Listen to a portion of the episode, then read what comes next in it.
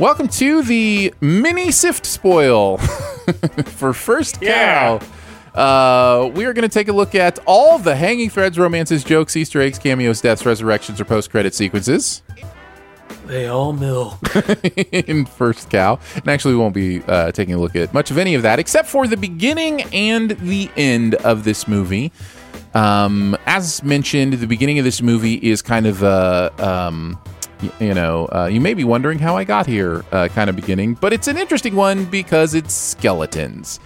That's what we're talking about here, is the idea that this movie starts with a woman stumbling upon two skeletons in the ground. Now, why that is a little more interesting to me is we don't know who those skeletons belong to.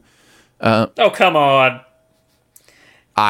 As soon as we're introduced to those two, you know it's them. I did not. I honestly did not. I honestly was hoping against hope that it was somebody else.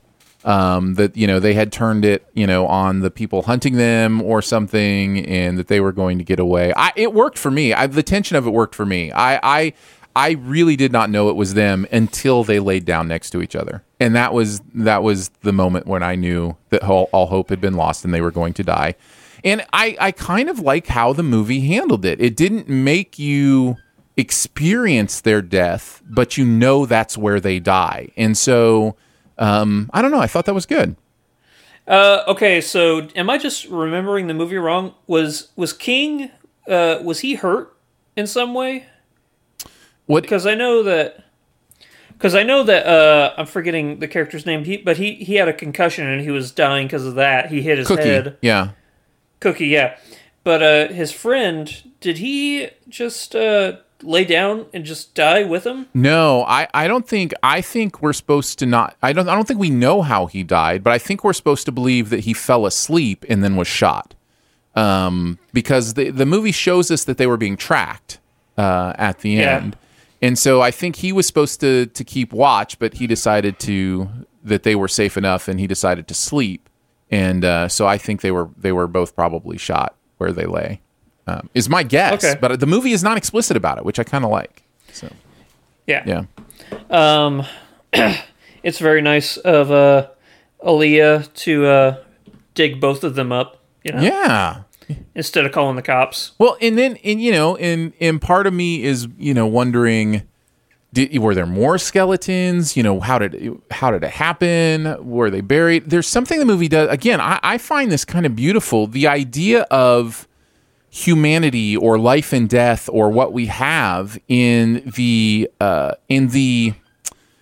view of eternity or even a longer time is less significant. It's almost as if the movie is saying this friendship they had was important whether they made it out of there alive or not. You know what I mean? Like that there's value, and when she's digging up these bones, it speaks to how short life is and how, we're all going to be skeletons. It speaks to the fact that you can't tell by those bones the intricacies of how these were men of different races, how, all is that these were two human beings that laid together in death, and so then the movie answers that question of who these two human beings were. And so I don't know, I kind of found it very contemplative and beautiful.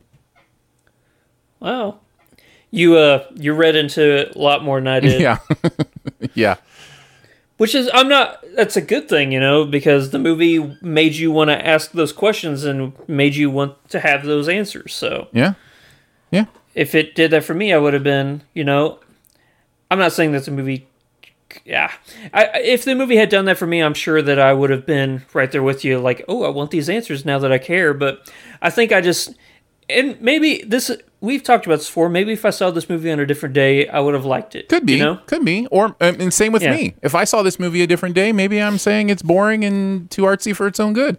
I don't know how that works in my brain sometimes, But yeah, no, I'm totally with you. I do think this is one of those movies that it very easily could have been you and I having the same conversation on opposite sides, depending on how we saw it. Yeah.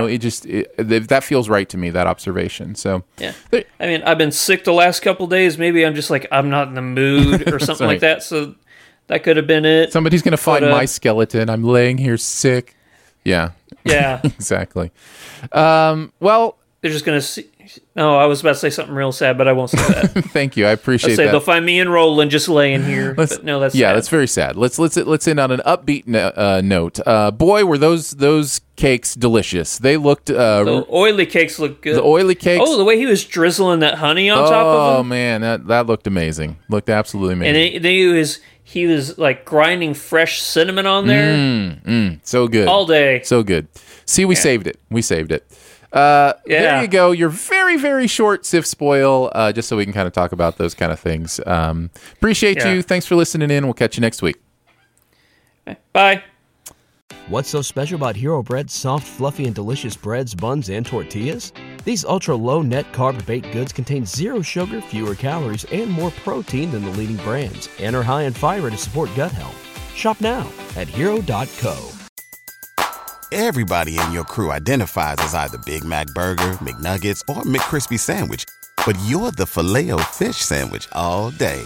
That crispy fish, that savory tartar sauce, that melty cheese, that pillowy bun. Yeah, you get it.